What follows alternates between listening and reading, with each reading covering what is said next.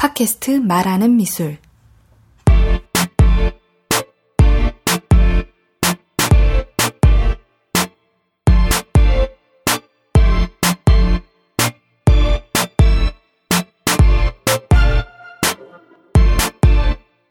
한 사람이 코끼리를 봤습니다. 그리고 그립니다. 코끼리 그림을 다른 한 사람이 봅니다. 코끼리라는 것은 정말 이렇게 생겼을까? 상상합니다. 상상이 실제와 같을 때 사람들은 감격합니다. 상상이 실제와 다를 때 놀라기도 합니다. 감동하거나 경악하거나 사람들은 눈앞에 그려진 그 무엇을 봅니다. 미술은 아마도 이렇게 보이는 곳에서 보면서 느끼는 것일 테지요. 그러나 지금 여러분이 듣고 계시는 팟캐스트 말하는 미술은 안 보이는 곳에서 미술을 보고 느끼려 합니다. 당장 눈앞에 보이는 것에서 잠깐 물러나 있는 걸지도 모릅니다. 그래서 고루할지도 내게는 멀게만 느껴질 수도 있습니다. 그러나 잠깐이라도 숨을 고르고 눈을 감은 채로 지금 봤던 것이 무엇인지 생각해 보려 합니다. 말하는 미술이 보려는 미술은 이런 미술입니다. 본다는 것을 생각해 볼 수 있는 미술입니다. 그리고 그 생각을 미술을 놓지 않는 사람들과 함께 마디마디 짚어가며 나누어 볼 수 있는 시간입니다. 말하는 미술은 언제나 여러 청취자들의 눈과 귀, 아트스페이스 풀의 도움, 그리고 말하는 미술 연구 모임을 포함한 운영진 모두의 힘으로 만들어집니다. 이번 말하는 미술 칠 회는 특별히 인문사회과학 전문서점 레드북스, 국제갤러리의 후원을 받아 제작되었으며 현시원 기획자께서 객원위원으로 크게 조력해 주셨습니다. 그리고 오늘 이 시간을 여는 저는 김진주입니다. 말하는 미술 칠 회에서도 보이지 않는 곳에서 미술을 보는 방법으로 작가와의 만남과 이야기를 택했습니다. 오늘 이 시간의 주인공은 구동희 작가입니다. 구동희 작가는 천구백칠십사 년 서울에서 태어났습니다. 천구백구십팔 년 홍익대학교 미술대학에서 조소를 전공하고 미국으로 건너가 이천 년 예일대학교 미술대학원 조소과에서 석사학위를 받았습니다. 천구백구십 년 후반에서 밀레니엄으로 넘어가는 순간은 한국 사회 전반뿐 아니라 현대미술계에서도 조금은 특별한 시기입니다. 해외 유학을 통해 교육받은 작가들이 국내로 돌아왔고 이들이 본격적으로 활동하며 소위 신세대 작가로 주목을 받습니다. 천구백구십팔 년 실험적 프로젝트로 시작해 이천 년 본격적인 미술기관으로서 홍익대학교 부근의 문을 연 쌈지 스페이스는 이런 신세대 작가들에게 작업 공간과 활동 저변을 열어줍니다. 구동희 역시 유학에서 돌아와 쌈지 스페이스의 스튜디오 입주 작가로 있으며 기존 한국미술계에서 통용되던 예술적 문법으로는 해석할 수 없었던 작업들을 발표합니다. 이때 발표했던 영상 작업인 고속 추적에서 칠십 대 노인으로 보이는 여인이 줄넘기를 합니다. 시간이 지나면서 얼굴 피부를 덮었던 분장이 땀으로 지워지고 결국 속 안에 숨겨져 있던 이십 대의 얼굴이 드러납니다. 이 그로테스크한 상태 변화 속에서 얼굴이라는 일반적이고 익숙한 소재가 음산한 충격으로 진실을 전해줍니다. 화장이 지워지면서 시각적, 미학적 고정관념들 또한 함께 벗겨내버리는 일종의 충격이 전달됐을 겁니다. 그래서인지 작가는 지금도 어떤 미학이 굳어졌을 때 그것을 보는 민망함을 느낀다고 말합니다. 이처럼 예측 불가하게 이면을 드러내고 돌발 상황을 만드는 구동희의 작업 특성. 이러한 특성은 신세대 작가라는 호명이 구십 년대를 지나 다소 역사적인 어감을 띄어가던 그때에 지속되면서도 다른 국면으로 전개됩니다. 실험영화와 미술영상 경계에선 이 영상작품들에서 작가는 현실과 비현실, 공간 혹은 장소의 층위, 미스터리한 플롯의 구성력과 부조리해 보이는 상황적 전개, 물질의 고착과 유동성, 사물의 천연과 가공 사이를 견주며 화면과 이야기의 흐름을 변주합니다. 이천삼 년작 비극 경연대회에서 열한 명의 연기자들이 카메라 앞에 일렬로 앉아 비극의 주인공으로서 열연을 펼칩니다. 격렬한 감정 토로와 통렬한 눈물 연기를 펼치며 승자를 겨루는 이들을 관찰하는 가운데 우리는 오디션과 무대라는 상반된 상황을 두고 비극이라는 감정과 집단적 히스테리가 중첩되고 있음을 목격합니다. 과연 카메라 앞에서 목격된 비극의 연기와 경연에서 떨어졌기에 카메라 밖으로 내보내져 보이지 않는 비극 중 어떤 것이 더 리얼한 것일까요? 이천육년작 집 런의 주인공은 알람소리에 깨서 마치 선글라스인 양 안대로 눈을 가리고 욕실에서부터 긴 호수를 짊어지고 몹시도 어질어질한 방을 지나 힘겹게 건물 옥상에 도달합니다. 맞은편 건물 담벼락에 원형으로 비춰진 환한 조명에 양손으로 물줄기를 쏘며 그림자를 만들어내던 이 수수께끼 같은 인물은 아무 말 없이 옥상 아래로 떨어져 우리 앞에서 사라집니다. 이천팔년작 대여에서는 실내 낚시터에서 낚시꾼이 찾는 대상이 생선, 물고기, 사람으로 이어지는 초현실주의적 연쇄작용이 발견되는가 하면 이천십년작 더 캐스트에서는 영상 작업에서 조각을 품습니다. 이 작품에서 등장하는 일종의 조각가 또는 미술작가와 같은 인물이 다루는 물질은 상태 변화가 가능한 것들입니다. 타버린 고체인 연탄, 사라지는 기체인 드라이아이스, 그 위에 액체로 변화되고 있는 얼음. 이 물질들은 서로 만나면 불과 같은 위험천만한 화학적 작용을 야기할 수도 있지요. 이천십이년작 맥 아래서 너에게 주문을 건다의 등장인물은 이름 모를 풍경 안에서 이를 쫓는지 방해하는지 알 수 없는 인물과 더불어 자신의 팔뚝에 뭔가를 그려가며 수맥을 찾아다닙니다. 혈관 위로 그려진 선은 동일 인물이 헤매이던 풍경의 지도로 이어집니다. 즉 혈관과 찾아 헤매던 풍경의 등고선이 생경하게 중첩됩니다. 풍경 안을 헤매는 주인공은 방앗간에 다다라 팔뚝에 그려진 지도를 씻어냅니다. 이 두 인물들이 뭔가를 찾아 헤매이듯 구동희 작가의 작업을 쭉 따라가다 보면 우리는 변화무쌍하게 중첩된 단서들을 만나지만 딱 부러진 수맥을 찾지는 못합니다. 다만 이 중첩된 단서들의 연쇄적 화학작용을 관찰할 수 있을 뿐입니다. 그래서인지 하나의 단선적이거나 선형적인 이해가 어렵습니다. 따라서 구동희의 작업을 두고 우연적이다, 즉흥적이다 라는 표현이 흔히 등장합니다. 그렇다면 이 복합적인 어지러움 속에서 작업의 단서들이 지시하는 바는 무엇일까요? 그 단서들은 과연 어떤 방향을 지시하고 어떤 차원에 놓여있는 걸까요?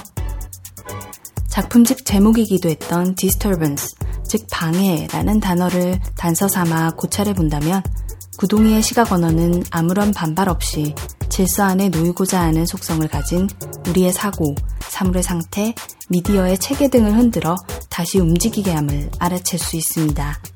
이천십사년 작가 구동희가 효자동 시청각에서 가졌던 전시의 시간대는 뒤흔들려 있습니다.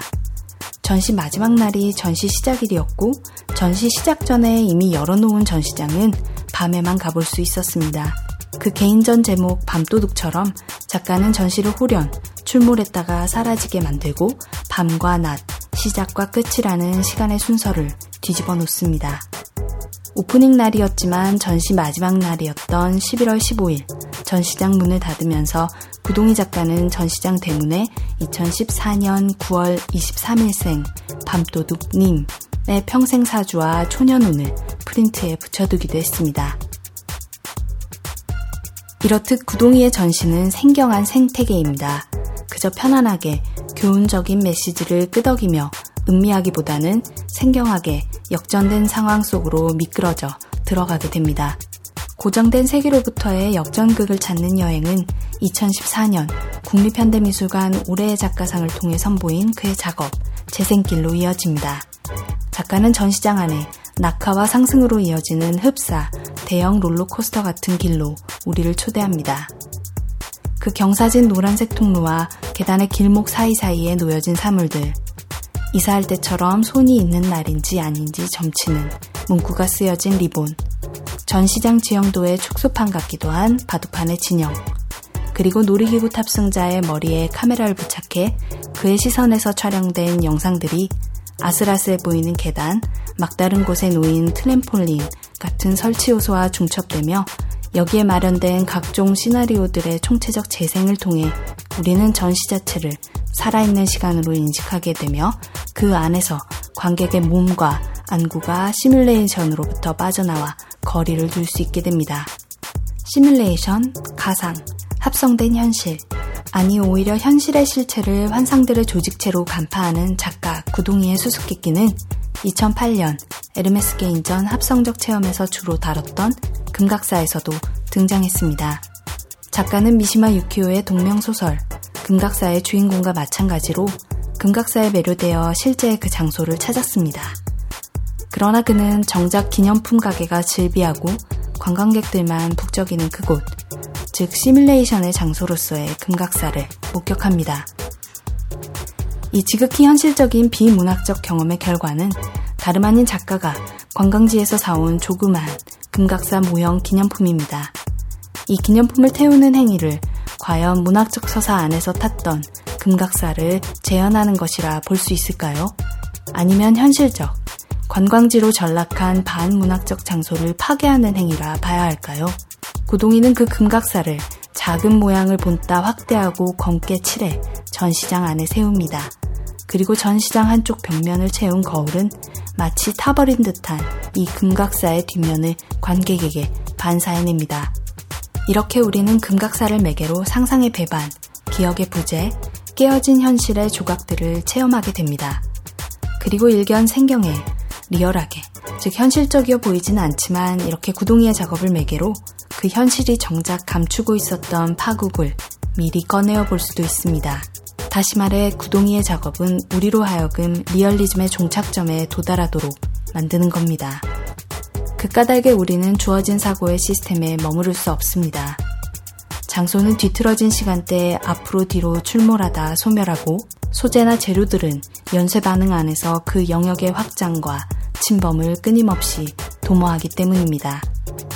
이것이 혼란이던 즐거움이던 우리는 어느새 이 생경하고 매력적인 환경, 그 한가운데에 놓여 있습니다.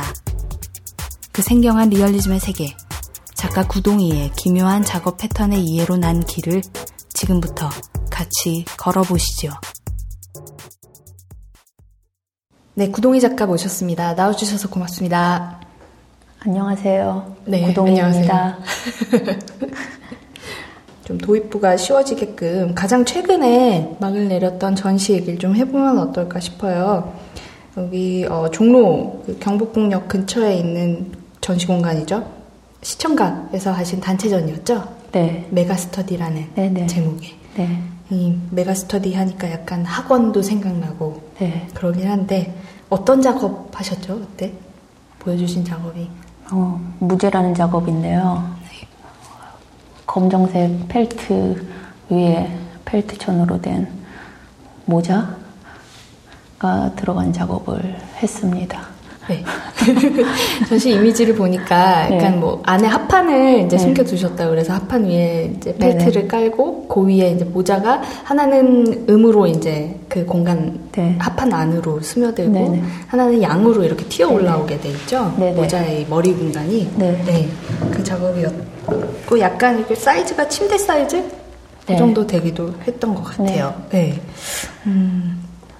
그러니까 이 전시 같은 경우는 제가 작년 연말에 어, 이 전시뿐 아니라 뭐 어, 연계 선상에서 어, 일종의 토크가 있었고 어, 큐레이토리얼이 자체적으로 스터디 주제가 교육과 예술이었어요. 그래가지고 이거를 어, 결과물로서 전시를 하는데 참여를 하게 됐어요. 물론 그 작년 말에 토크도 참여하게 됐고 어, 이유는 어, 예술가로서 배우는 것과 가르치는 것 그리고 어, 이게 같이 병행을 해왔었기 때문에 아마 제가 초대가 돼서 뭐 토크를 하라고 했었던 것 같은데 그러니까 거기에 무제라는 검정 작업이 있는데 어, 일단 주제 자체가 굉장히 어, 쉽지가 않았어요.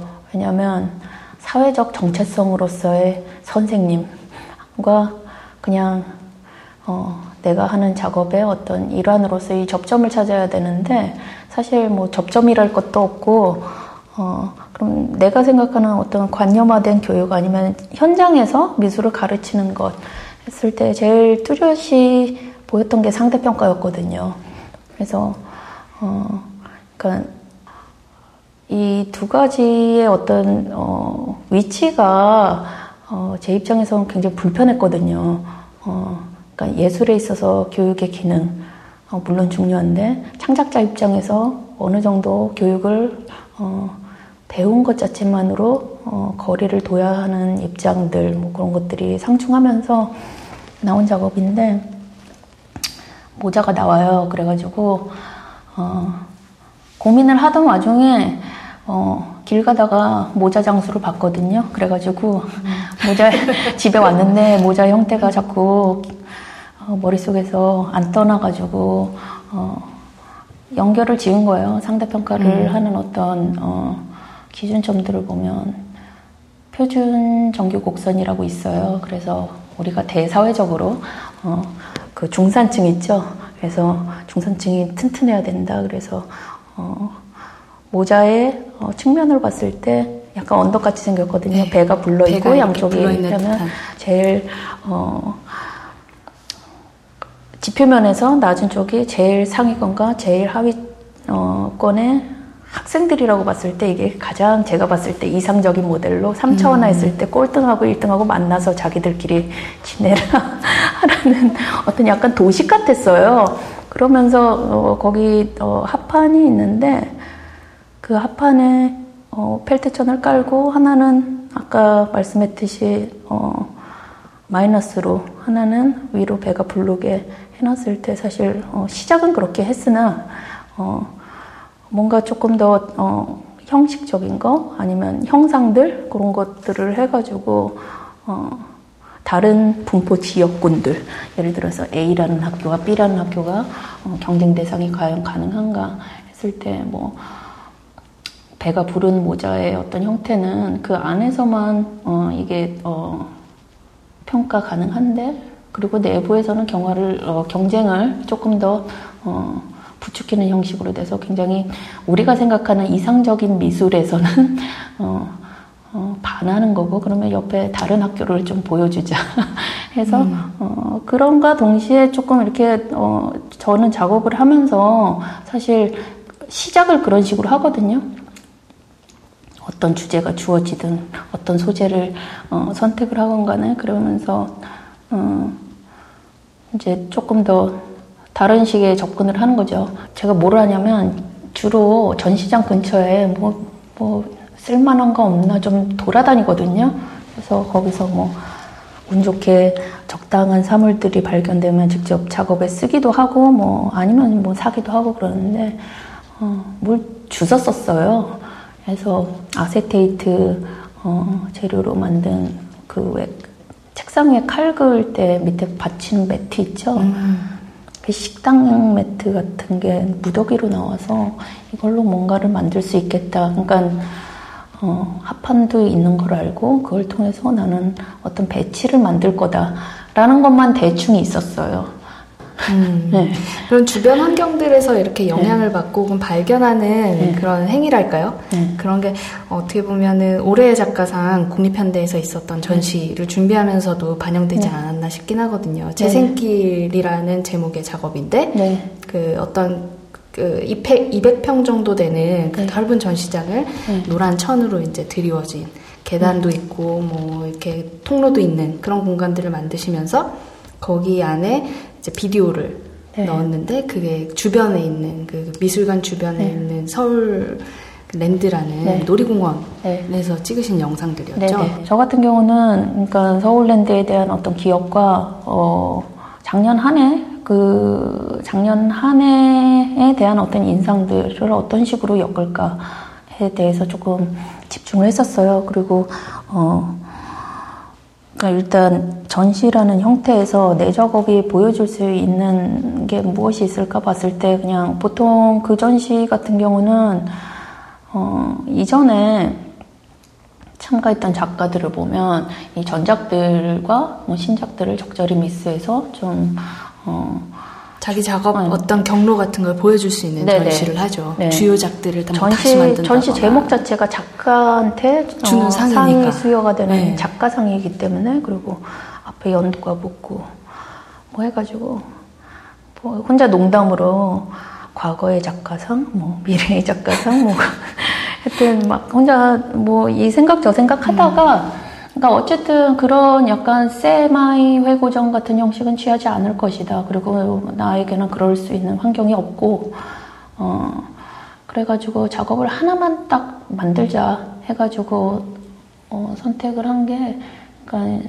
시공 행위 자체를 전시장에 끌어들이자. 그리고 어. 그때 당시 딱 그 전시 준비하는 과정에서 세월호 사건이 터졌어요. 그래가지고 그런가 동시에 어 작품은 안전한가? 음. 라는 어 그러니까 미술관의 어떤 공공적인 성격에서 보았을 때, 그러니까 미술품을 보호해야 된다. 굉장히 보수적인 어떤 공간으로 느껴졌거든요. 그래서 어, 미술의 역사, 그리고 뭐 이미 어, 검증이 된 작업들이 모여가지고 어, 우리가 모르는 대중들이 와가지고 문화생활을 고양을 하고 뭐 그런 식의 어떤 장소같이 느껴졌는데, 저 같은 경우는 어, 여러 가지 궁금한 점이 좀 있었어요. 작품은 안전한가? 그리고 이 제도 안에서 어, 사람이 중요한가? 아니면 작품이 더 중요한가? 그런 지점들을 발견을 했거든요. 때마침. 그리고 잘 몰랐어요. 그러니까 어, 작품 제작 과정에서 뭐 이런저런 뭐 어, 갈등도 많았고 어, 할 수 있는 것과 할 수 없는 것. 근데 처음에 어, 그 공간에 가서 어, 작품 제작을 하면서 할 수 없는 것들에 대한 강조들이 굉장히 많았거든요. 그래서 제약사항들이 예, 많았군요. 예, 제약사항들이 음. 굉장히 많은데 이걸 어떤 식으로 극복이 가능한가. 그건 음, 아무래도 제도화된 네. 공간이기 때문에 그런 거 아니었을까요? 네네. 네네. 그리고 네. 그때 어, 팔십 년대 어, 국립현대미술관이 오픈을 하면서 공간 안에 들어가서 보았을 때 공간 구조 자체가 그때 당시 가장 수용이 많이 되었던 작품 위주로 어, 디스플레이 되도록 어, 건축이 되어 있어요. 그래가지고 뭐 나쁜 건 아닌데 기둥도 상당히 많고 어, 꽤 크고 규모가. 그러니까 일종의 저 같은 경우 타임트랙을 제작을 하고 싶었거든요. 그래서 타임트랙을 하면 뭐 그러니까 약간 가상 같은 건데 어떤 삼차원적인 어떤 어, 놀이기구? 놀이기구 탔을 때 우리가 생각하는 것들, 뭐 기타 등등에서 시간들, 그러니까 이걸 탈까 말까에 대한 어떤 선택들, 뭐 그런 것들을 개입을 해가지고 나온 결과물 아닌가, 그렇게 생각을 합니다. 네. 네. 그래서 그 공간 안에 있는 인물들을 네. 어떻게 보면 탑승자인가 보행자인가 네. 우리가 좀 질문을 던져볼 수 네네. 있을 것 같은데요. 어, 어떤 한 인터뷰에 작가 본인이 이제 얘기하시기로는 놀이기구 안에 있는 건 우리가 그냥 걸어가는 게 아니라 기구 안에 타서 음. 그 동선을 음. 기구 안에 탑승한 채로 가기 때문에 음. 탑승자로서의 어떤 위치가 음. 있다면 음. 자, 본인이 작가 본인이 만드신 그 길을 따라가다 보면 보행을 하게 되잖아요. 네. 그리고 그 중간중간 그 탑승의 그 경로가 되게 축약된 네. 그 수축된 네. 영상들을 만나게 되는 네. 거죠. 그래서 네. 일정 부분 되게 그 전시 공간 안에서 시간을 굉장히 얘기하고 만들고 싶어 했다. 네. 그런 작업이기도 한 것 같더라고요. 네, 맞아요. 네. 그러니까 예를 들면 그러니까 비교를 하기를 우리가 어, 티켓을 끊어가지고 어, 놀이기구를 탔을 때는 그러니까 동력에 의해서 나는 그대로 움직이지 않는데 어, 기계가 나, 나의 시야를 움직여주니까 어, 그거에 대한 기억하고 어, 실제 내 몸이 움직여가지고 바라볼 수 있는 어떤 시야 조건들이나 그런 것들이 같이 갈 수 있는 게 뭐가 있을까 고민을 해서 도출이 된 거거든요. 그러니까 어, 그래서 시간축으로 봤을 때는 최대한 지연을 하자. 음. 어, 공간적으로는 압축을 하고 뭐 실제로 거기다가 랜드를 조성하자 그런 거는 아니었고 네. 어, 그런 거였고, 그리고 이게 어, 형태상 형태상 볼거리 어, 제가 머릿속에 생각한 타임트랙은 어떤 형태였냐면 이게 그러니까 말장난 같기도 한데 이거는 어떤 효과적인 면이거든요. 타임트랙을 우리가 만약에 탔을 때 어, 시간을 조금 어, 최대한 걸어서 지연을 시켜가지고 내 발이 직접 움직여서 무언가를 보는 거랑 어, 수동적으로 뿜는 거를 무언가가 무의식 중에 뿜어내는 거를 어, 의도치 않게 보게 되는 거랑 그 중간에서 약간 대상하고 어, 보는 사람 위치랑 어, 위치를 자각하는 거랑 이게 공존하게 가능한가 하다가 음. 도출이 된 게 뭐 몇 가지 모델들이 있었어요. 뭐 클라인보틀이나 뭐 실제로 그러니까 제가 놀이기구를 타가지고 어, 탑승자 시점으로 촬영한 영상이 세 군데가 들어가 있어요. 어, 그 안에 보면 어, 바둑판이 있는데 그 바둑판 같은 경우는 전체 전시에 대한 어떤 어, 세부 정보로서 어, 압축이 돼 있거든요. 실제 바둑판 위에 그 물이 담겨 있는 투명한 이제 와인잔 같아요. 그런 네. 거 올려놓고 어, 약간 나무를 축소해 놓은 모형인 것 같습니다. 그게 한 귀퉁이에 있고 그 위에 음. 이제 손 없는 날, 아니 손 있는 날이라고 음. 쓰여진 리본, 주황색 음. 리본이 이렇게 흘러내리고 있어요. 네, 또 네. 그 만드신 구조물들 가운데 어떤 계단의 한 부분에는 손 없는 날이라는 음. 글씨가 쓰여진 음. 리본도 이렇게 착 네네. 얹혀져 있고요. 우리가 안전이라는 어떤 표식 자체를 어떤 식으로 기호화하는가 그런 것들이 조금 개입이 돼 있어요. 그래가지고 밑에 바둑판 설정 같은 경우는 그러니까 사실 어, 관람자의 선택이나 기호나 취향에 따라 어, 봐도 되고 안 봐도 되는데 어, 바둑판을 바라보는 어떤 그 위치에 대한 어떤 어, 가상점이에요. 거기는.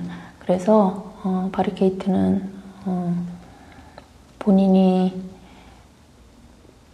이 작업을 바라보는 어떤 위치 자체를 드러내고 있어요. 그래서 약간 지피에스 같이 어, 그렇기 때문에 어, 압축이 돼 있기 때문에 이 전체 상황, 이 전시 자체의 전, 전체 상황이 들어가 있습니다. 그리고 어, 물도 와인잔에 어, 들어가 있는데 어디는 깨져도 상관이 없는 가짜 물이고 어디는 진짜 물이 들어가 있어요. 아, 그렇군요. 그리고 나무 나무 같은 경우는 나무 저, 모형이 있어요. 네, 그 거봉 아, 거봉 먹고 남은 꼬다리 꼭지인데 검은 꼭지인데 그거를 뒤집어가지고 이것 또한 아까 그거 얘기한 것처럼 어, 지형도 같이 꽂아가지고 거기가 입구예요. 전시장 입구예요. 음. 위치가 그래가지고 마치 어, 그 전시장 공간을 축소해서 본 듯한 네. 네. 스프링이 서른여섯 개씩 달려있어요. 그래가지고 어. 한 나무당 그래서 어, 뭐랄까, 그러니까 작업은 작업인데 전체 작업의 일부인데 전체 상황을 지시하기도 해요. 그래가지고 네 그런 내용이에요. 얘기를 듣다 보니까 굉장히 오히려 즉흥적이고 혹은 임의적이라기보다는 설계를 되게 꾸준히 되게 촘촘히 하신다는 생각도 들고 다만 설계된 세계 안에서의 관람객이라던가 혹은 작품을 맞닥뜨린 사람들의 어떤 동선 혹은 그들의 움직임까지는 사실 오히려 제어하지 않고 네. 그 안에서 이렇게 마음껏 뛰어놀게 네. 놔두는 편이 아닐까 네. 이런 생각이 드네요. 그래서 근데 어, 이 재생길에 대한 어떤 반응이나 음. 혹은 그 아무래도 이제 국가에서 하는 미술관에서 하다 보니 네. 관람객의 안전 같은 거나 이런 것도 중시를 하게 되고 네. 또 이 작업 자체가 어떤 동선이라는 음. 말하자면 체험적 요소를 포함하고 있기 때문에서 그런지 네. 일정 뭐 이렇게 약간 따라야 되는 룰 같은 게도 네. 제시가 되기도 하는 것 같아요. 네. 보니까 뭐 관람객이 노란 길을 네. 걸어야 한다던가 네네. 이런 식으로 안내가 되고 네. 이런 거에 대해서는 어떻게 생각하시나요? 그러니까 위배될 것 같은데 본인이 생각하시는 거랑. 그러니까 네. 제가 뭐, 뭐 작가라고 제가 제시한 작업 자체가 뭐 전지전능한 뭐 권능을 획득을 하고 꼭 그런 거는 아닌 성격의 네. 작업이 대, 도출이 됐는데, 네. 그러니까 이 설치 과정상 전시 행정과 마찰이 꽤 많았어요. 음. 그러니까 그 당시 또 사고들이 많고 해가지고 어, 그러니까.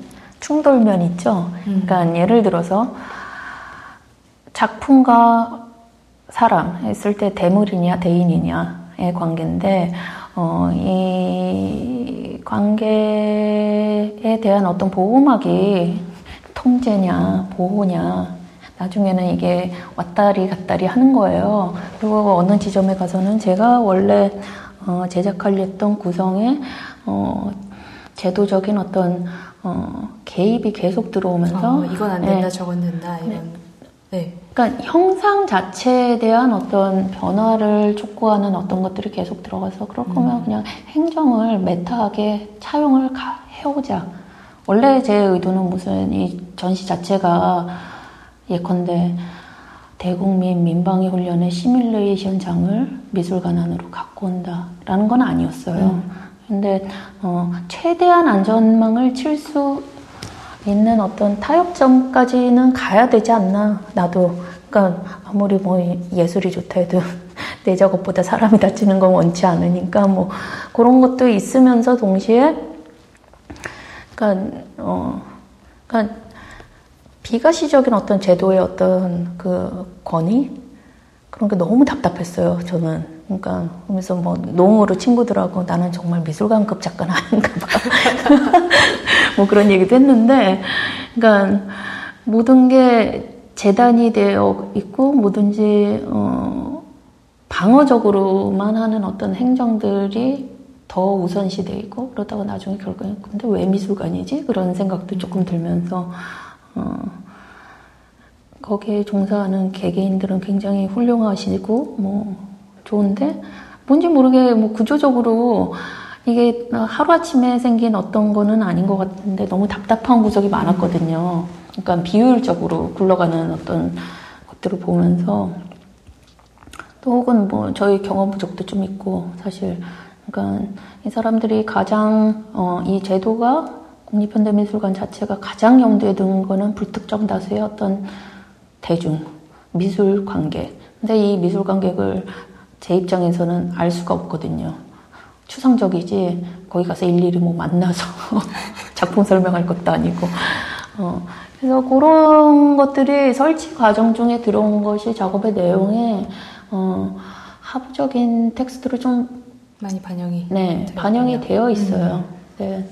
이걸 원든 원치 않든 어떤 식으로든 뭐 그렇게 해야 될 것 같기도 하고 그래가지고 미술관 안에 있는 기물들이라던가 이런 걸 사용하신 게 또 숨을 참는 법이라는 제목의 두산 갤러리에서 전시에도 네. 그런 방식을 쓰셨던 것 같더라고요. 네, 거의 뭐 아까 부목이란 제목의 작업을 네네. 발표하셨는데 뭐 즉흥적이라는 얘기 자꾸 나오는데 그걸 꼭 갖다 쓰는 걸 즉흥적이라 봐야 할까는 모르겠어요. 오히려 더 치밀한 네. 계산이 있어서 선택하는 기물들 아닐까 싶기도 한데요. 아니 뭐 네. 어쨌든 뭐 선택은 선택이니까 근데 뭐 어, 그 선택이 될 줄은 저도 생각 못한 경우도 좀 있고요. 음. 절대적으로 이 기물을 선택해야 될 경우도 있거든요. 그래서 그것도 케이스 바이 케이스인데 이전 이전시 같은 경우는 어, 빌린 거죠. 그러니까 좀 좋더라고요. 그러니까 전시에 초대된 공간 자체에 있던 기존에 있던 창고를 뒤져보거나 혹은 기존에 있던 어떤 어, 나무인데 떡갈나무인데 그 두산 아트센터 로비에 크게 있었던 어, 사람 키보다 굉장히 큰 나무가 있는데 숨을 참는 법 해가지고 제가 어, 이게 삼 인전이었거든요. 그래서 자리를 아예 정해줬어요. 그래서 그 자리 정가운데 갖다 놓고 생각을 해보자 음. 해서 그리고 큐레이터 분께 빌려와도 되겠냐 렌탈의 미학 해서 음. 제도 제도 안에서 빌려서 그 전시 동안까지만 할 수 있는 것들 해서 만든 작업이죠. 그것도 네. 어떻게 보면 이렇게 이, 있는 것들을 사용하면서 또 네. 작업 안에서 있었을 때는 있다가 사라지는 네. 그게 사실 계속 있는 작업으로는 아니잖아요. 네, 네. 네, 그런 지점이 참 흥미로운 네. 것 같아요. 네. 그러면 그 방식을 제가 보기에는 좀 더 적극적으로 막 이렇게 즐겁게 하신 어떻게 보면 플레이라고 그래야 될까요? 그런 작업이 전시이자 작업인데 시청각에서의 밤도둑이라는 개인전 아니었을까 싶기도 한데 네. 네. 이 작업은 저희가 그 이 회 방송 때 그 미술 기자들 모시면서 작년 전시 총평을 했을 때 되게 많이 회자가 됐던 작업입니다. 네. 그 전시장 안에 특별하게 이렇게 오브제로 남는다기보단 예를 들어서 모래를 바닥에 깔아놓고 모래로 공을 만들거나 뭐 이런다든지 그럼 텐트를 네. 설치해놓고 이렇게 해서 그게 남는 사물들이라기보다는 그 기간 안에 그 자리에 있으면서 그 전시 기간이 끝난 다음에는 사라지는 네. 그런 사물들이었다는 생각이 들어요. 또 그리고 흥미로웠던 거는 이 전시 기간 끝날을 끝나는 날을 전시 오픈일로 잡으셔서 네. 그 기획자였던 현시원 씨의 글 중에서 보면 보도자료도 안 보내긴 했지만 뭐 일정상 이렇게 전시 홍보 내용을 음. 보내면 이게 전시 시작 기간이 뒤로 가 있고 전시 끝나는 기간이 앞으로 와 있으니까 이거 잘못된 거 아니냐는 네. 코멘트도 많이 들었다 그러더라고요. 죄송합니다. 이때 그런 그 시간을 역전시키는 거라던가 네. 이런 작업 의도 같은 거는 어떻게 저희가 얘기할 수 있을까요? 그러니까, 그러니까 전시를 계속 해오면서 오는 어떤 전시 자체가 이게 하나의 어, 시공간이라고 보았을 때 굉장히 행사적으로 다가왔어요. 음. 어, 그러니까 전시가 끝난 다음에 그, 그 헛헛함 그리고 어, 그러니까 왜 이렇게 전시가 많은 거야 세상에는. 그러니까 무엇을 그렇게들 많이 보여주고. 그러니까 전시라는 게 굉장히 어, 산업화되고. 조금 더 학문화되고 그러면서 전시 보통 제대로 된 전시를 보았을 때 약간 패키지 여행 같다는 생각이 좀 들었거든요. 그러니까 시작하면 뭐 정해진 홍보문 문법들이 있고 예, 예. 네. 그리고 어, 자, 전시가 되는 작품에 대한 설명 그리고 어, 뭐 리뷰 혹은 어, 이 전시를 기념하기 위한 어떤 도록, 출판물들, 어, 네, 그런 어떤 일종의 뭐 물질적이건 비물질적인 건 어, 그런 것들이 조금 답답하게 느껴졌어요. 어떤, 어떤 지점에서. 어떻게 보면 아니, 시간을 네. 받아들이는, 네. 인식하는 자체도 네. 관습일 수 있는데. 네. 아니, 네. 그러니까 한번 생각을 해보는 거죠. 그러니까 음. 도록마저도 나중엔 그런 생각이 들더라고요. 근데 물론 어, 작품이 제작이 되고 나서 사실 어, 작품에 생로병사가 있을 거 아니에요. 어, 전시를 했던 작품에. 근데 뭐 보통 어, 제 수명을 다하는 작품들이 뭐 얼마나 많겠어요. 다른 작가들도 그렇고. 근데 어, 남는 건 역시 기록. 기록물로서의 도록에 대해서 좀 생각을 했어요. 음. 그리고 어, 또 뭐 전시에 대해서 뭐 얘기를 하면서 사실 저는 뭐 그 당시 전, 개인전인데 심지어 재생길 준비하고 완전히 피로감에 힘들어하고 있던 마당에 어, 그 바로 이어진 전시였죠. 네, 이제 개인전을 해야 되는데 아, 또 뭘 보여줘.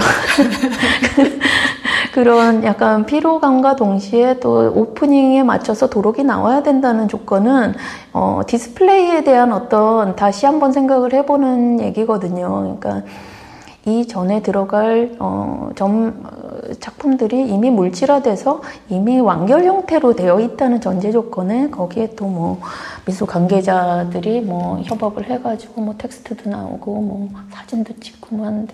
그래서 나오는 게 전시 도록이죠. 네. 네. 뭐 꼭, 꼭 나오는 건 아니더라도 네. 가급적이면 그 공간은 성격상 그런 거라고 저도 인식을 하고 있었어요. 네. 근데 오프닝 날 도록까지 나오는 건 무리다. 이거는 정말 이걸 어떻게 해야 되나. 그러면 혼자서 생각을 상상의 나래를 핀 거죠. 그러면 도록이라는 어떤 물질적인 한 권의 어떤 볼륨을 전시를 해야겠다. 음. 그 내용은 전시 중에 챙겨, 채워 넣어야겠다. 음. 이거를 볼대상으로 바꿔볼까 위치를 혼자서 뭐 이런저런 생각을 하다가 그러면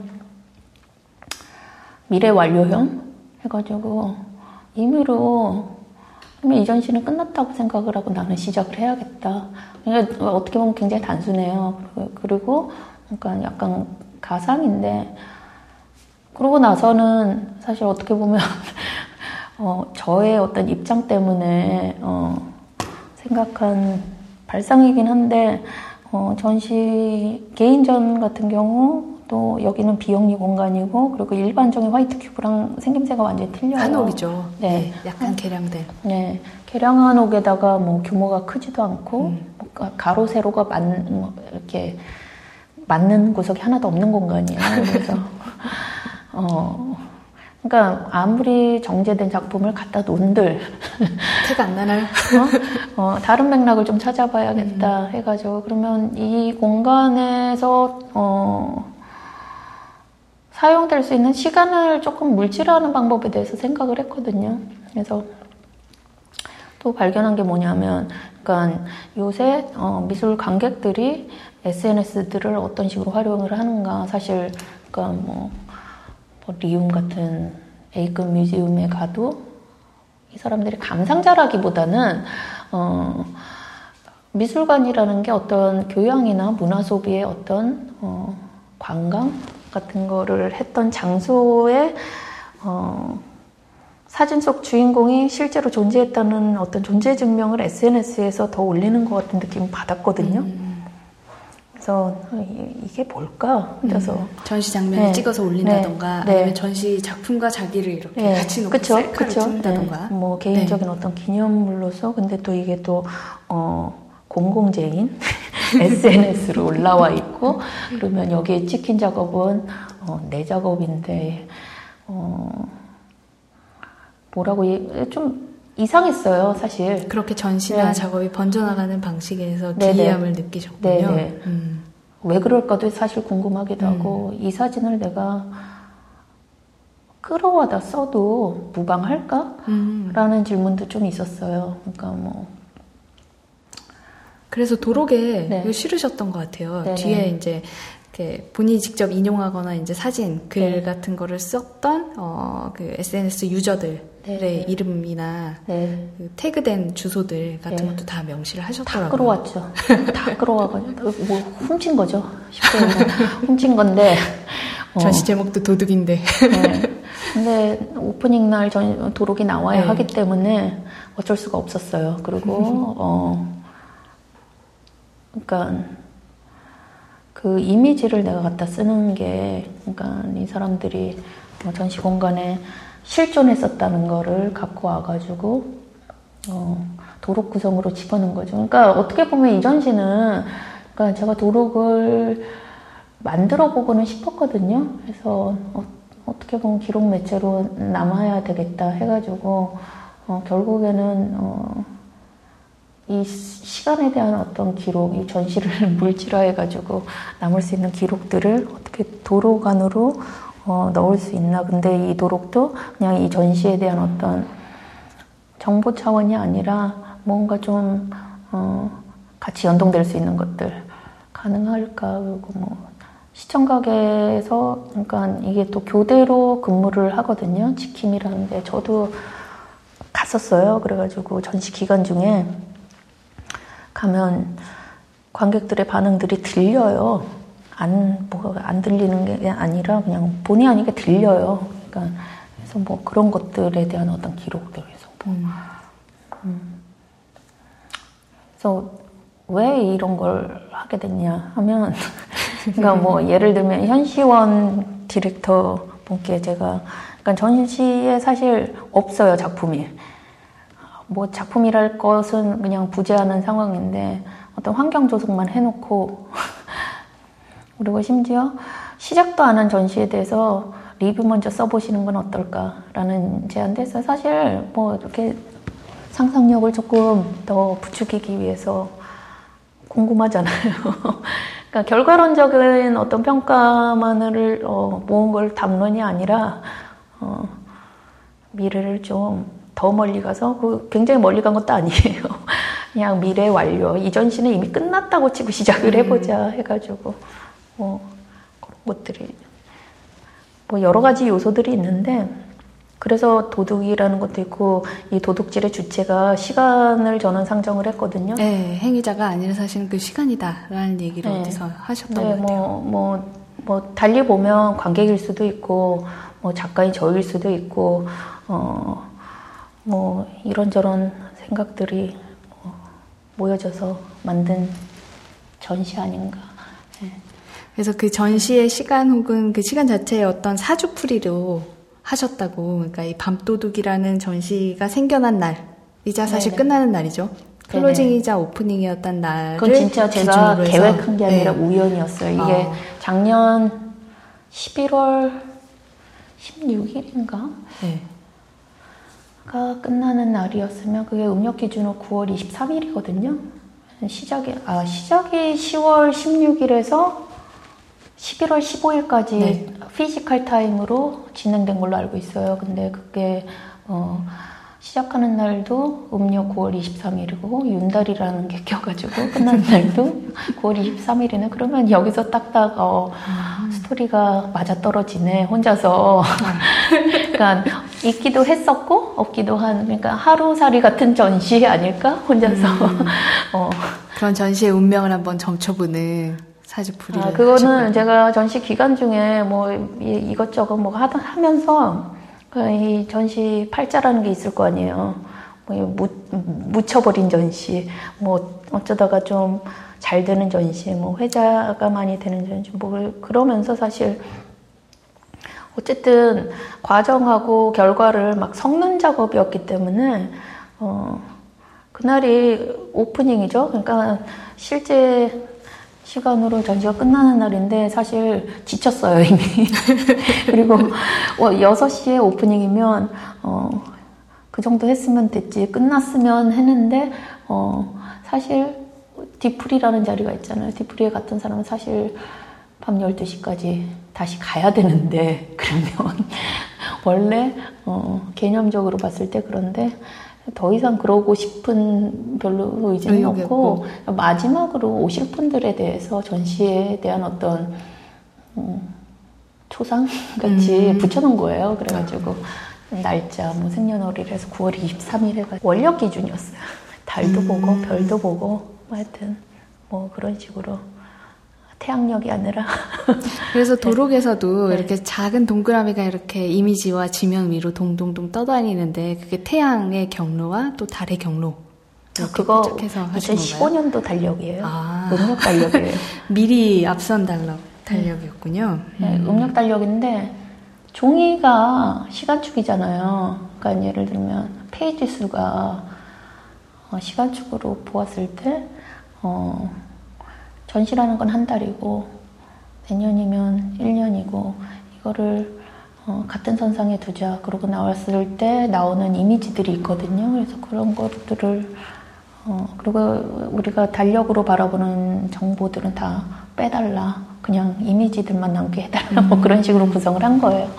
그리고 어, 제가 훔쳐오는 그러니까 관객에 대한 어떤 반응들은 다시 어, 한 권씩 보내드렸고 네, 역순으로 들어가 있거든요. 그게 또 그래서 아, 네.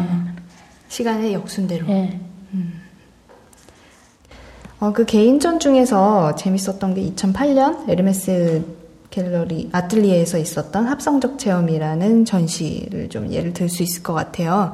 그 합성적 체험이라는 타이틀 전시 제목도 흥미롭고 또 이 안에 이제 주요 전시 작으로 금각사라는 어, 실제한 건물, 건축물이자 이야기를 테마로 이제 작업을 하셨는데, 금각사 모형을 검게 태운 그을린 형태로 만드시고, 그 뒤에 이제 거울을 설치하셨죠? 그게 네네. 마치 이제 뒷면에 보이는 이미지와 실제 금각사의 그 미니어처, 기념품 네. 같은 그걸 이제 합성해 놓은 네. 그런 느낌도 들긴 하던데요. 네네. 네.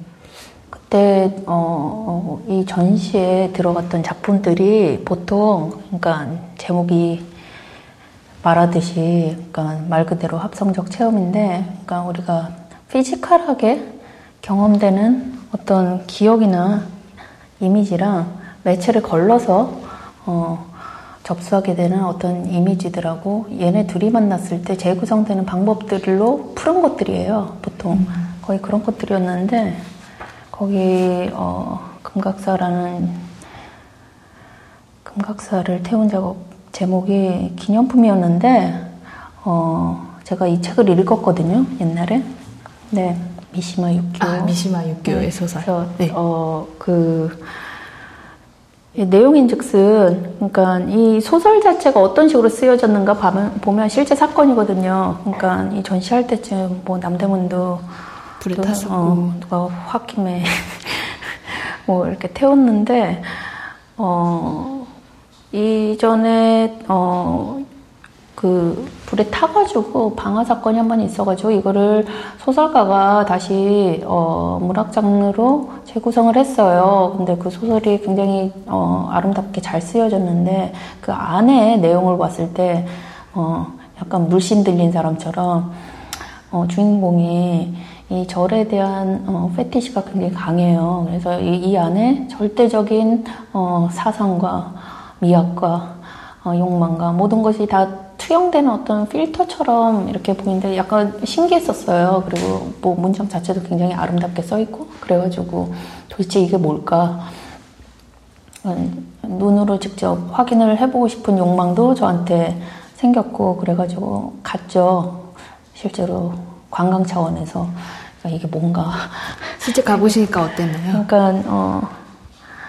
그러니까 제가 소설을 읽었을 때는, 그러니까 이게 어 사실에 근거를 해가지고 허구화된 어떤 텍스트들의 어 모음들을 보고 있었는데 그 이미지거든요. 그래서 약간 일종의 심상인데 어 정말 정말 어 탐미적이고 절대적이고 뭐 그런 게 있긴 있나 보다. 뭐 그러고 교토에 가가지고 실제 또 그 배우가 됐던 어떤 건축물, 실존하는 건축물을 뭐 재건되어 있는 상황을 보니까 어, 정말 홀라당 깨는 거예요. 그래가지고 어 그러면 이거를 나는 어, 실제 사건을 허구화하고, 그러면 나도 또 허구화를 하되 뭐 조금 무라하는 방식을 택해보자. 그래가지고 어 교토 공항에서 어 그 조그만 기념품을 샀거든요. 그 금각사 모형으로 되어 있는 그거를 레퍼런스 어, 삼아서 직접 어, 구축을 하되, 실제 어, 방화가 됐을 지점에 그 목적 건물이기 때문에, 그러니까 약간 상태 변화를 어, 조형 요소로 갖고 오자. 그럼 태워서 유실이 된 걸 태워서 그냥 세우자라는 굉장히 단순한 생각이었어요. 음. 그리고 어, 가질 수 없지만 어, 볼 수 있는, 뭐 근데 뭐, 그 이렇게 봐도 그 보는 게 그 보는 게 보는 게 아니에요. 예, 그런 어떤 이미지들이 이렇게 음. 계속 어, 이렇게 도는 어, 그런 지점에 조금 흥미를 가져가지고 어, 그때 당시 만들었는데, 예, 일종의 효과 같다는 생각을 했거든요. 저는 어, 그래가지고 어, 그러니까 그 소설 안에 보면 주인공이 어, 이 대상을 어, 없애기 위해서 어, 없애기 전에, 그러니까 정말 이상한 약간 병적인 병적인 어떤 어, 집착? 강박적인 어떤 아름다움에 대한 집착이나 그런 게 해서 그 절 안에 들어가가지고 사찰 안에서 모형을 보면서 혼자서 회고하는 장면이 나와요. 근데 저도 비슷한 약간 이상하게 링크가 걸리는 지점이 생겼거든요. 이게 뭐지? 하고. 그러니까 예를 들어서 기념품을 보았을 때 손 안에 들어오는데, 사실 이게 너무 괴리가 크기 때문에 글자로 내가 머릿속으로 상상했던 이미지와 어, 실제 내가 정말로 어, 체험을 해가지고 확인을 했을 때 나오는 이 거리감을 어떤 식으로 중화를 시킬 수 있을까. 음.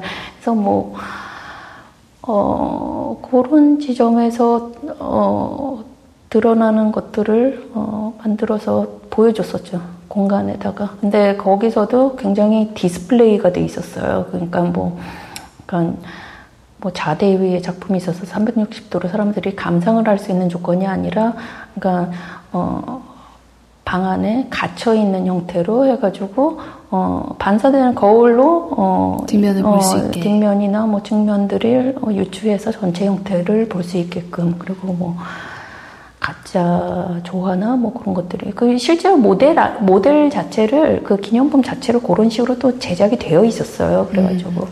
그런 것들을 좀 참 시각적 요소들을 참조 삼아서 제작을 했었죠. 네. 그건 좀 흥미로운데 네. 또 그 어떻게 보면 실제와 이미지 혹은 음, 내가 네. 본 것과 내가 보려고 하는 것 사이의 간극 같은 네. 걸 네. 굉장히 극대화해서 네. 그렇지만 되게 작은 사물로 활용하신 게 피케이엠에서 있었던 이천십삼 년 개인전 네. 이, 이 엑스트라 스티뮬리라는 제목인데 뭐 네.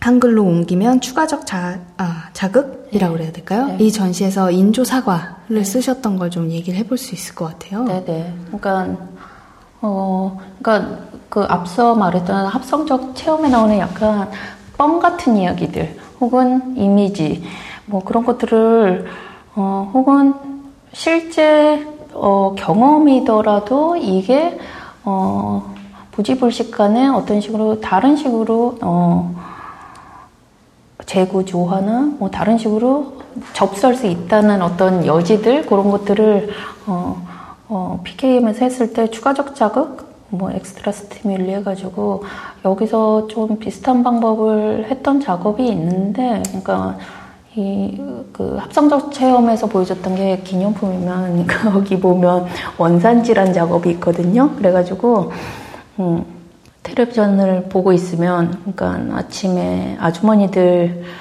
나오는 어, 토크쇼를 보면 앞에 대화를 하는 대상이 있고. 어, 반응을 하는 카메라 바로 네. 제일 가까운 거리에 반응을 하는 아줌마들이 있어요. 고개를 끄덕끄덕 하면서. 근데 어, 그 사운드 소스를 들어보면 어, 어 아, 그런 뭐 식으로, 이러고. 예, 그런 식으로 약간 동의인데 집단적인 어떤 동의하는 지점인데 이게 사, 사실 잘 보면 미묘한 시차가 있거든요. 그래가지고 그러니까 그 사운드가 먼저 나가요. 약간 휘모리 장단처럼. 그래가지고 그러면 아줌마들이 끄덕끄덕 하고 있어요. 근데 그걸 보는 어, 시청자의 어떤 위치까지 또 생각을 해보니까 굉장히 재밌더라고요. 그래가지고 그 사운드를 써가지고 가짜 뭐 암석 같은 거로 해가지고 뭐 약간 수신발신 하듯이 그런 식으로 해가지고 그건 사실 어. 금각사 같은 경우도 사실 실제 사건인데 이미, 이미 너무나 많이 저한테는 왜곡이 되어 있고, 어, 이것 또한 그렇다고 생각을 했거든요. 그래서 뭐, 어디서 근거를 한 거야? 그렇게, 어, 봤을 때 이미지를, 어, 매체를 통해서 이미지를 받아들였을 때, 어, 몇 가지 어떤 조작 가능성이나 그, 그 어, 부가로 드러나는 어떤 효과들, 그런데 제가 조금 관심이 있어가지고, 어, 만든 작업이에요. 제가 좀 음. 좋아하는 작업인데. 그래서.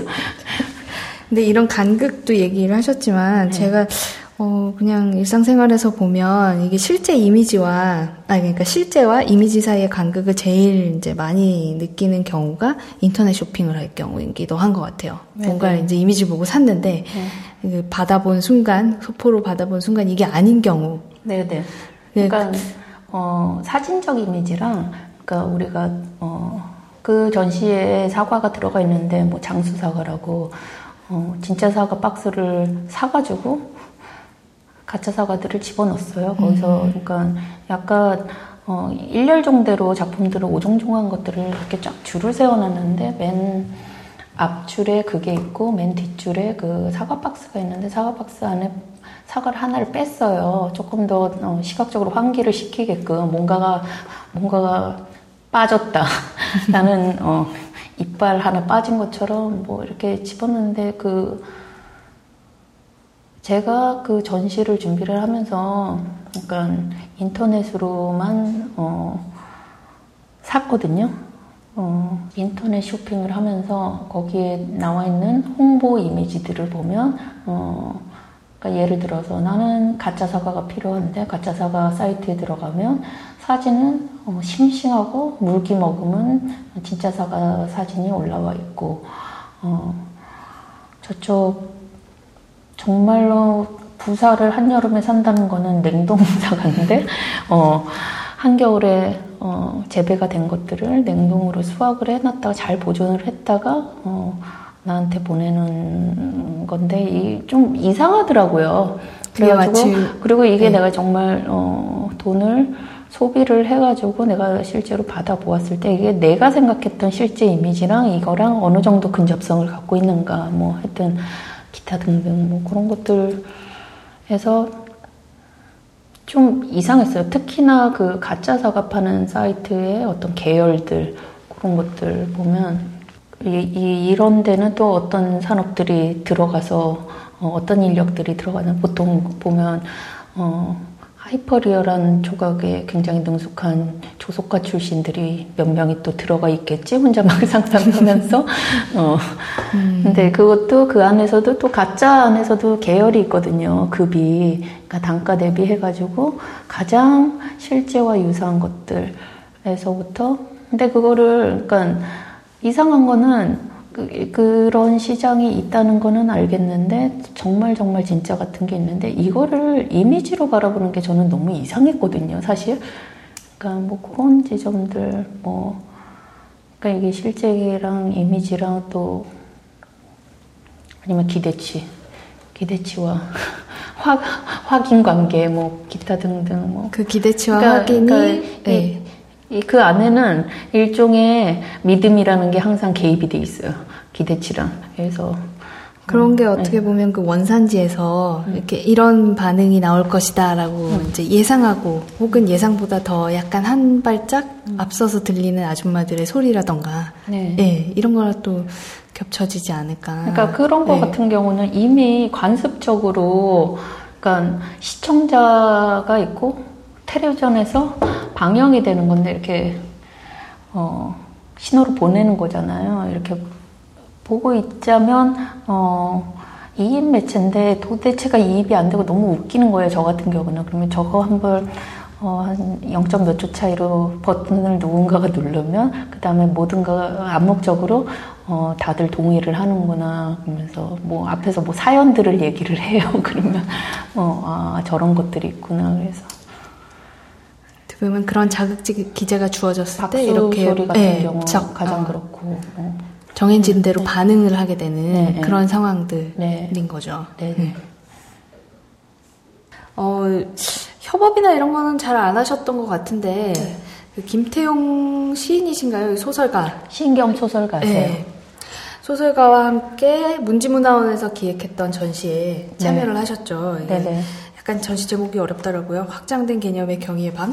네, 경의의 방은 분덕한 뭐 해가지고 네. 보, 아시는 분들은 많이 아시고 네. 수집. 네, 보통 어. 아카이브의 기원이나 네. 네. 혹은 이제 작가의 네. 어떤 수집벽이라든가 네. 혹은 창작의 원천으로서의 어떤 네. 네. 여러 수집품들이 모여 있는 방들을. 네. 네. 그리고 얘기하죠. 그 앞에 확장된이라는 게 네. 들었는데 그 말은. 네. 어. 모르겠어요. 그러니까 어, 다른 장르의 사람들이 어, 만나서 생산할 수 있는 것들 혹은 그 뭐 그걸 기폭으로 해가지고 나올 수 있는 담론들까지 어, 하는 바람에서 명명된 것 아닌가 아니면 네. 어, 그런 관계 증폭을 좀 이 기 이 전시 기획에서 좀 노렸. 던지 네. 웹사이트를 통해서 네네. 이렇게 짝지어진 두 명의 예술가 혹은 작가가 네. 주고받은 글들을 공개를 했더라고요. 네네. 그리고 그게 인터넷 세상에 인터넷 세계에 응. 아직까지 남아 있습니다. 그래서 응. 저희가 구동희 작가가 이천십삼 년 팔월 삼십일 응. 한 새벽 한 시 오십육 분에 쓰신 글을 찾았어요. 네. 좀 구동희 작가를 이해하는 단서가 되지 않을까 싶어서 네. 좀 읽어드리고 싶은데요. 네. 한번 읽어볼게요. 괜찮으시죠? 네, 네. 낯설, 낯설, 낯설을 것 같은데.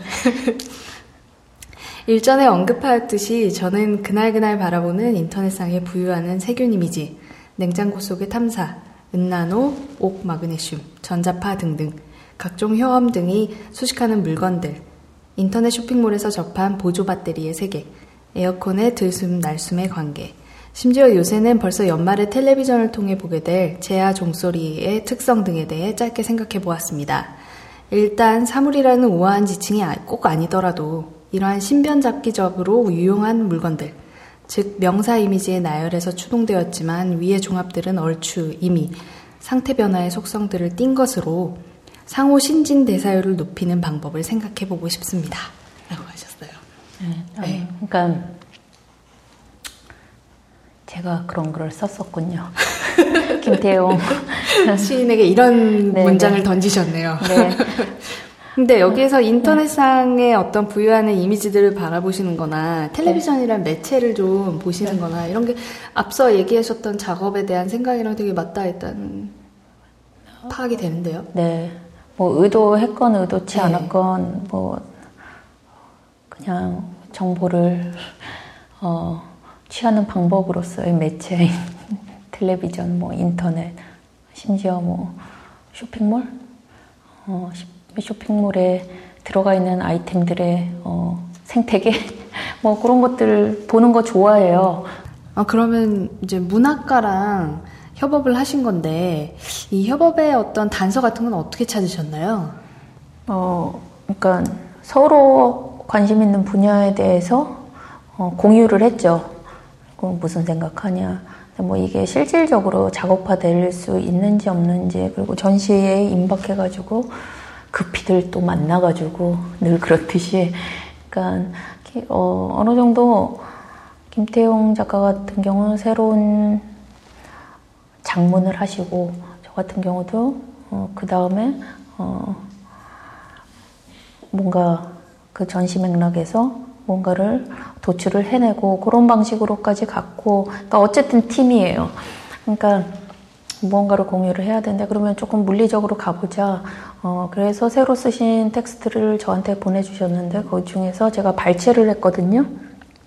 문장을 어, 따오셨군요. 네, 문장을 음. 따왔는데 그러니까 이분의 전체 하나의 작품에서 어, 때오는 행위 자체를 융합으로 갖고 오는 과정 자체가 이 텍스트 안에 들어가 있어요. 이미 내포가 돼 있어요. 그래서 음, 어떤 텍스트였나요? 이 부분은 전체가 될 수 없는 것이야.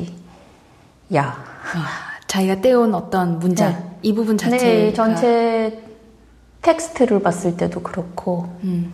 그리고 어, 이거를 저는 어떤 식으로 했냐면 계란에다가 음절이나 어, 띄어쓰기나 문장 보호까지 다 포함해서 나올 수 있는 숫자의 계란을 침대 위에 깔았어요. 매트리스 그러니까 약간, 위에. 네, 약간 네. 알까기 하듯이 음.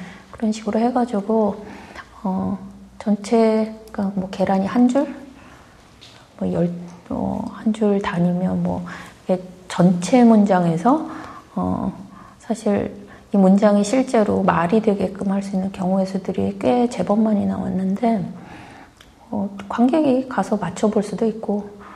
어, 한 음절 한 음절을 그 계란에 네. 쓰신 거죠. 네네. 네. 그러니까 어절의 위치나 문장보호의 뭐 위치들이 바뀜에 따라 어 그렇게 한들 이 말이 진짜 말하는 뜻대로 전체는 될 수 없겠죠. 그리고 네. 융합이라는 게 그 많은 어 다른 분야 사람들이 들어와가지고 어 부분들이 융합했을 어, 때 어, 전체가 과연 어, 될 수 있을까. 그러니까 뭐 유기적 융합이든지 네. 어떤 어, 융합의 어떤 대상이 과학처럼 어, 물리적으로 이식해서 뭔가가 A 플러스 네, B 네, 하면 네, 이렇게 네, 딱 네, 나오는 네, 공식처럼 될 네, 수는 없다는 될 거죠. 될 수는 네. 시간적으로 뭐 그렇게 여건이 됐던 것 같지는 않은데 음. 좋은 경험이었어요 저한테는. 음. 네. 그런 어떤 융합이라던가 혹은 미술 바깥으로의 경험을 작년에 하셨던 뭐 실험영화제 참여라던가 네. 혹은 영상작업들로 좀 옮겨가서 네. 얘기를 해보면 좋을 것 같아요. 네. 네. 구체적으로 네. 한 작업씩 조금 얘기를 해보면 대여는 낚시를 하는 과정을 네. 그냥 보여주는 영상이었고 네. 또 비극 경연대회는 이제 배우들이 나와서 일렬로 네. 테이블에 앉아가지고 눈물을 누가 빨리 네. 내나 이런 그 장면을 보여준 거였죠. 그리고 또 과적된 메아리 같은 경우에는 이게 일종의 어떤 미술 제도 환경을 풍자하는 것 같기도 했는데 테이블 위에 네. 나체의 남자가 올라가서 네. 이렇게 계속 회전을 하면 그 주변을 테이블을 둘러싸고 앉은 그 뭐 관람객 내지는 비평가 입장이랄까요? 그런 사람들이 이렇게 계속 바라보고 뭔가 반응하는 또 다른 네. 영상 작업 얘기를 조금 구체적으로 해보면 저는 장면 장면마다 좀 벌어지는 상황이랄까 이게 흥미로웠던 게 캐스트? 더 캐스트라는 작업이었어요. 네. 물질을 다루시는 거나 거기 보면은 네. 불 내는 장면도 네. 나오고 또 연탄 타 타버린 연탄이죠. 그 위에 이제 작가처럼 보이는 인물이 나와서 음. 이제 얼음 조각들을 네모난 아이스 큐브로 이렇게 어떻게든 쌓아보려고 녹는데 그런 네. 행위들을 하고 마지막 장면에 뭐 나서는 그, 음, 그 타버린 숯과 네. 그 갑자기 또 생각이 안 나네 그. 아, 드라이 아이스. 네. 네, 타버린 숯과 드라이 아이스를 네. 이렇게 얼기설기 만들어서 어떤 조각처럼 보이도록 네. 만들죠. 그 형태가 네. 굉장히 재밌기도 했거든요. 그 네. 물질들에 되게 상반되는 특성도 병치되고. 제가 개인적으로 그 촬영 과정 네. 중에서 나온 삼 차원 중에 참 좋아하는 부분이에요. 아. 왜냐면 드라이 아이스랑, 네. 아이스랑, 그냥 일반 아이스랑, 어, 숯이 같이 있는데, 세 개가 같이 있으면 녹거든요. 이게 기화를 하면서 사실 손대면 굉장히 위험해요. 타요. 그쵸. 네. 그래가지고 막 연기도 보글보글 나고 막 그래가지고. 근데 촬영 과정 중에 그냥 어쩌다가 놓여진 어떤 만들어진 결과예요. 뭐 작품이라고 하기도 애매하고 그냥. 그러니까, 네. 그러니까 이 작업 같은 경우는 진화 속의 삶이라는 거창한 주제의 어떤 이천십 년도 부산 비엔날레 테마였어요. 그래가지고 거기 어, 커미션 작업이었기 때문에 예술의 진화에 대해서 생각을 해봤죠. 또 거창하게 그래가지고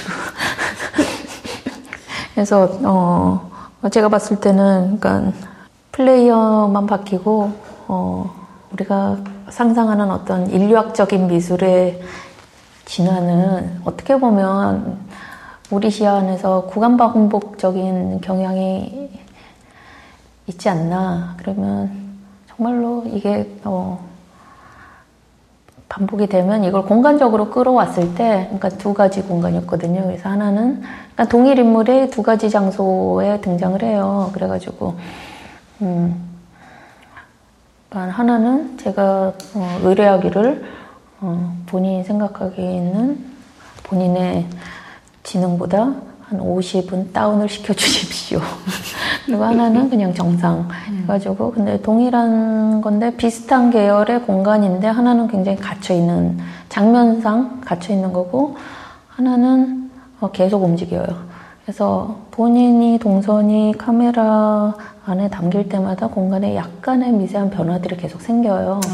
그래서 거기에 조금 더 입체적이고 하나는 일방적으로 카메라 앞에서 카메라는 정지되어 있는 상태에서 이 사람이 계속 뭔가가 물질적인 세례인지 아니면 어, 폭력인지를 갖고 오면 그때그때 받아가지고 어, 어, 어떤 식으로 반응을 하는가에 대한 것들인데 물론 연출이 돼 있어요. 연출이 돼 있어가지고 어, 근데 공간하고 장소 굉장히 고전적인 질문인데 장소는 어, 시선이 소실점이 하나로 가운데로 기결이 돼가지고 물건들이 가운데로 다 쌓이는 것과 하나는 공간을 공간성을 조금 더 상대적으로 인물은 하나인데 아, 이 한 한 명은 뭐 어, 정확하지는 않은데 뭐 유사 설치 복구 뭐 복원 뭐 혹은 뭐, 뭐 그냥 그런 류의 행동들이 벌어지기는 하는데 그 두 개가 연동이 돼 있어요. 그래가지고 교차 편집이 돼가지고 연동이 돼 있는데 시작점하고 끝점하고 굉장히 단순한 구조인데 이게 어 입장하고 퇴장하고 사이에 한 인물이잖아요. 그래서 어 다루는 물질들이나 그런 것들이 다 상태 변화가 있는 것들을 선택을 했어요. 그리고 뭐 그 현장에 있는 것들만 썼으니까. 네, 그런 그 영상 작업에도 보면 미술 혹은 예술 혹은 어떠한 시공간의 차원들을 이렇게 계속 설계해 나가신 부분이 흥미로운데 그 안에서 또 흥미로운 건 작가라는 어떤 존재? 음. 인물인 것 같아요. 어, 다른 작업, 집 런도 그렇고, 음. 어, 다른 영상 작업, What's Not There, 뭐, 업타운 뭐 이런 데서도 드러나는 주인공 스러운 인물들이 제 생각에는 굉장히 작가처럼 보이기도 했거든요. 세계 안에서 좌충우돌 하고 뭐 이러는 것들이 음. 작업이라는 그러니까 행위 자체 뭐 창작을 하는 행위 자체가 그러니까 이게 어 작품을 바라보았을 때 아, 이게 예술이다 하는 체감지수는 상당히 낮은 편이에요. 작가들. 뭐 내가 만들어 놓은 거를 대상화했을 때도 이미 그랬을 때 굉장히 거리가 있기 때문에 이거를 최대한 어느 정도 거리를 두어야 하는가.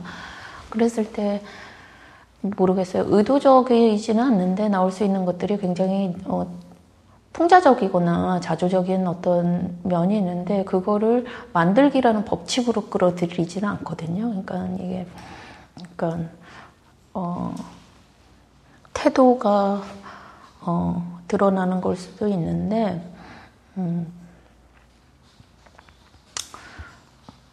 뭐 그러니까 이게 결과론적으로 어, 왜 이게 어떤 우리가 소위 얘기하는 작가론으로 구축이 안 되었는가 했을 때는 물론, 물론 저희 의도가 있겠죠. 근데 어떤 어, 예술이 예술일 수밖에 없어야 되는 거를 따져보면 어떤 그 안에는 어떤 믿음의 구조라는 게 분명히 있거든요. 근데 그게 굉장히 체감지수가 저는 낮아요. 그러니까 뭐 내 작업이 아니더라도 그러니까 어, 그러니까 작가 구동희가 생각하는 어떤 미술이라고 했을 때 음, 그런 믿음의 체계들은 어떤... 호소력이 너무 나, 약한 거죠. 아니 그런 시대를 네. 살고 있는 것 같아요. 우리가. 음. 네. 그리고 어, 어... 오히려 반대로 어떤 네. 어떤 정도의 그 어떤 미술이라는 믿음의 체계는 더 신화되고 강조되고 있지는 않을까요? 모르겠어요. 뭐 언더그라운드 같기도 하고 요새 같아서는. 어, 이게, 그러니까 굉장히, 어, 고매하고, 어, 가장 정점에 있는 어떤, 그런데 우리가 실제로, 실제계에서, 그러니까 작업이라는, 그러니까 창작의 어떤, 그러니까 저는 창작을 하는 입장이다 보니까, 이거를, 그러니까, 어, 일종의 판으로 좀 약간, 관찰자 시점으로 빠져나와서 보는 습성이 상당히 많거든요, 사실. 음. 그러니까 이거 인사이더냐, 아웃사이더냐 했을 때, 어, 밖에서 이걸 다시 들여다봐야 되는 게 가장 중요하다고 봐요. 그것도 학생들한테 여기 질문이 있어가지고 제가 곰곰이 생각을 해봤거든요. 그러니까, 어, 작품이 생산되는 과정이나, 어, 어, 과거에 축적되었던 언어들에 대해서 백 퍼센트 믿지는 말아라. 어, 그리고 본인들의, 그러니까 이거는, 그러니까 창작자가 실존을 하기 때문에, 어, 본인의 직관을 믿어라. 차라리. 그런 방법을 제가 할 수 있는 최선의 어떤, 어, 어, 입장이거든요. 그래서, 어, 그리고 작업을 할 때도 마찬가지로 적용을 좀 하는 것 같고 항상 그거를 의식을 하고 있고 어, 그런 그런 게 좀 있어요. 뭐 그러니까 미술이라는 장이 어떻게 산업화돼가지고 여기에는 뭐 우리가 담론이야 그래 토론도 해 뭐 팟캐스트도 해 뭐 이렇게 하는데 이게 어느 날 갑자기 보면 굉장히 이상해 보여요. 그래서 어, 그런 지점에서 좀 제가 민, 좀 약간 예민한 지점이 있기 때문에 리얼리스트처럼 보이는 거 아닌가? 혹시 저는 뭐 어떻게 보이건 상관은 없는데 좀 그런 게 있는 것 같아요. 어떻게 보면 현실의 파편 하나하나를 그대로 옮겨서 리얼리스트라기보다는 음. 그 세계가 뭐냐를 계속 끝, 그 처음으로 돌아가서 혹은 끝으로 돌아가서 질문을 하기 때문에 음. 그래서 리얼리스트 아닐까 싶기도 뭐, 하네요. 뭐, 뭐 고전적인 뭐 명제로서 뭐 사기술이다 뭐다 뭐 그런 얘기도 어느 정도 약간 어 어떤 장 안에서 융통되는 어떤 기술도 있고 어 판 밖에서도 어 바라보았을 때 쓸 수 있는 어떤 다른 방법이 있고 뭐 그러니까, 그러니까 대전제로 무엇에 관한 거를 나는 어, 다루는 작가다라고. 어, 뭐, 남이 부르건 그렇게 신경은 안 쓰는데, 스스로 그거를 명명하는 거를 너무 끔찍하게 생각하기 때문에, 뭐, 모르겠어요. 뭐, 판단위의 어떤 작가적 정체성을 만드는 건지는 모르겠는데, 음. 저도 좀, 어, 고민을 해보실 아니 그러니까 네. 계속 창작을 하는 거 아니겠습니까? 음. 그래서 그럼 마지막 질문 드려볼게요. 다음 계획은 어떻게 되나요? 없어요. 다음 계획이 없으시대요. 다음 계획이 없어. 하고 싶은 건 많은데 다음 계획이 없어. 그럼 하고 싶으신 거? 하고 싶은 거 뭐 기획, 기획 말고 기획, 다음에 기획해보고 싶고. 어 전시기획을요? 네, 그러니까 다루고 싶은 주제가 있는데 뭐. 예를 들면 미술의 사생활을 다뤄본다든지 음. 어, 동네 사는 친구 두 명하고 어, 지원금이나 초대 없이 어, 마포구에 어떤 공짜로 전시하는 곳에 가가지고 사진 매체로만 전시를 해보는 거. 굉장히 구체적이에요. 어, 구체적 계획이 있으신데요? 음. 근데 굉장히 사적인 어, 모임의 그룹전, 음. 동네 친구 두 명. 그래서 어, 뭐 그런 거 그거 있고 뭐 초대 기획전은 아직 없어요. 참 그러네요. 제가 이게 구현이 되기 전에 계획만 나열해봤자 무슨 의미가 있나.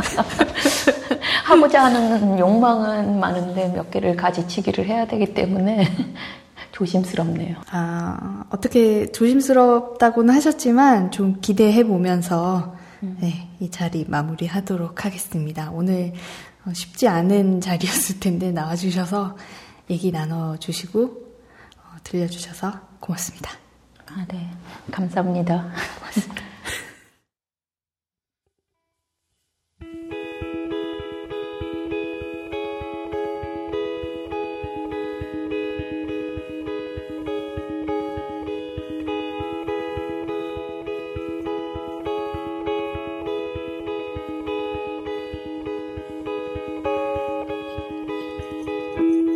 말하는 미술이 일곱 번째로 모신 작가 구동희와의 대화를 듣고 난 여러분은 그의 작가적 기질과 작업을 어떻게 정리하고 계신가요? 말하는 미술은 녹음 자리에서 작가를 대면하기 전에 두 번에 걸친 연구 모임을 통해 작가를 미리 만납니다. 이렇게 거듭해서 작가를 대면하고 대화를 나누고 서서히 알아가기를 시도하면서 작가의 삶과 작업을 조금씩 이해하게 되고 심지어 작가적인 고집, 비타협적인 특수성도 대면하게 됩니다. 이미 알고 있다고 생각되었던 점을 다시 확인하기도 하고 또한 미처 생각지 못한 매력에 매료되기도 합니다. 그리고 결국에는 방송을 통해 여러분께 이를 나누는 시간에 도달하게 되지요. 그런데 특히 이번 작가 구동희와의 만남 경로에서 말하는 미술은 늘상 해오던 인식의 바탕에 관해 여러 번 자문하곤 했습니다. 기존의 구동희 작가를 설명하는 사적인 체험, 즉흥성, 비일관성 등과 같은 단어들이 과연 얼마나 이 작가의 작품을 표현해내고 있는지, 혹시라도 비선형적, 돌발적, 은유적 중첩 등의 형용사들이 작가 구동희를 수식할 수 있다면 이는 기존에 저항하고 고통받는 작가라는 인식에 반하는 유의적인 작가라는 뜻으로 읽히고 있는 건 아닌지, 유의라는 단어는 한편 선택의 여지가 없었던 각박한 시기를 지나 많은 선택의 여지가 주어진 이 시대에 등장했을 겁니다. 잉여라는 단어와 쌍을 이루며 유의는 우리 앞에 놓인 많은 선택의 경로 앞에서 기존의 방식을 우회하는 방식을 지시합니다. 여기서 우리는 다시 돌아봅니다. 인터넷의 사회, 과학, 심지어 쇼핑 정보를 오타쿠 수준에 가깝게 섭렵하고 딱히 고정적인 작업실을 가지지 않으면서 재조립이 가능한 구조로 조각이나 구조물을 만들거나 해체하고 전시 또는 전시 장소의 상황이나 맥락을 십분 반영하는 즉흥적, 심지어 지극히 현실적인 구동희의 작업 경로들. 우리의 사회, 정치, 교육적 환경을 돌아볼 때 꼭 민중미술까지 올라가지 않아도 사실 현실에 저항하는, 엉뚱할 수 있는 이러한 여지의 탄생은 그리 오래되지 않은 듯합니다. 구동희는 기존의 신파적인 미술의 선형적 서사구조를 탈피한 작가임에 틀림이 없어 보입니다. 구동희의 작업에서 우리는 상당한 개인적인 경험, 주관적인 직관의 반영을 관찰할 수 있습니다. 그러나 이를 굳이 고전적인 자전적 형식으로 볼 순 없습니다. 많은 작업의 요소요소들이 즉흥적으로 선택되긴 했지만 동시에 의미의 연결 혹은 흐름에 절실하게 의거하여 리얼하게 계산된 결과입니다. 임박한 상황에 대해 능동적으로 반응하고 체질적으로 같은 형식이나 언어, 시간대를 반복하지 않으려는 가역성에 대한 모종의 의지도 전해집니다.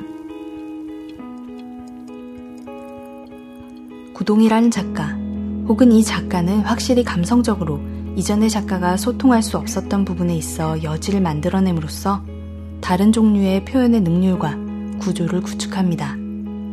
이를 작가적 성향으로 파악할 수도 있겠지만 사회적으로 공유 가능한 문화적 성향이 될 잠재력을 가진 것인지 자문해 보았습니다. 어쩌면 이 어설픈 듯 매우 유창한 작가에게 우리는 깜빡 속아 넘어가고 있는지도 모른다고 의심해 보기도 했습니다.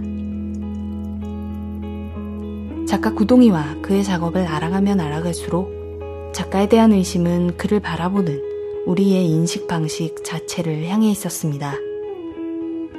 우리가 정작 작가가 던져놓은 요소들에 집중하느라 일관된 문제의식을 제대로 바라보지 못하고 있는 것은 아닌지, 그가 이미 발명한 해석들을 우리는 다만 손쉽게 반복하고 새로운 언어를 만드는 것에 게을렀던 것은 아닌지, 작가의 문제의식이란 그가 살아내고 있는 생생한 현실과의 사소한 충돌에서도 발견됩니다. 일상에서 작가적 의지에 반해 충돌하는 것들이 많습니다. 과도한 미술 행정주의, 부조리한 미술 제도, 우물 속 경쟁을 부추기는 교육제도, 미디어의 저급함. 이 모든 사회적 현실에 거의 사사건건 반응하고 있는 이 작가는 그다지 유의적이지는 않은 것 같습니다. 이와 같은 기존의 질서에 얽매이지 않는 사회적 문제의식만큼이나 기존에 주어진 작가적 성향의 종류 안에서 스스로를 규정하지 않으려는 태도도 구동희에게는 강하게 느껴집니다. 구동희는 작업 세계를 작가론을 관통하는 서사를 만들지 않으려고 합니다. 기존의 거대 서사적인 풍모는 아닐지라도 동시에 그의 태도는 꼼꼼하고 빈틈이 없어 보입니다.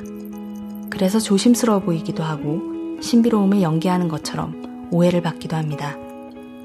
그러나 그 의지의 핵심에는 작가로서의 본인의 존재를 기존 미술의 방정식, 즉 그 관계항에서 상수 대신에 변수로 놓는 방향 전환을 시도하는 것이 놓여 있습니다. 이 작가의 사뿐하고 은근한 구조적 돌파를 이 시간을 통해 분명 느끼셨으리라 생각합니다.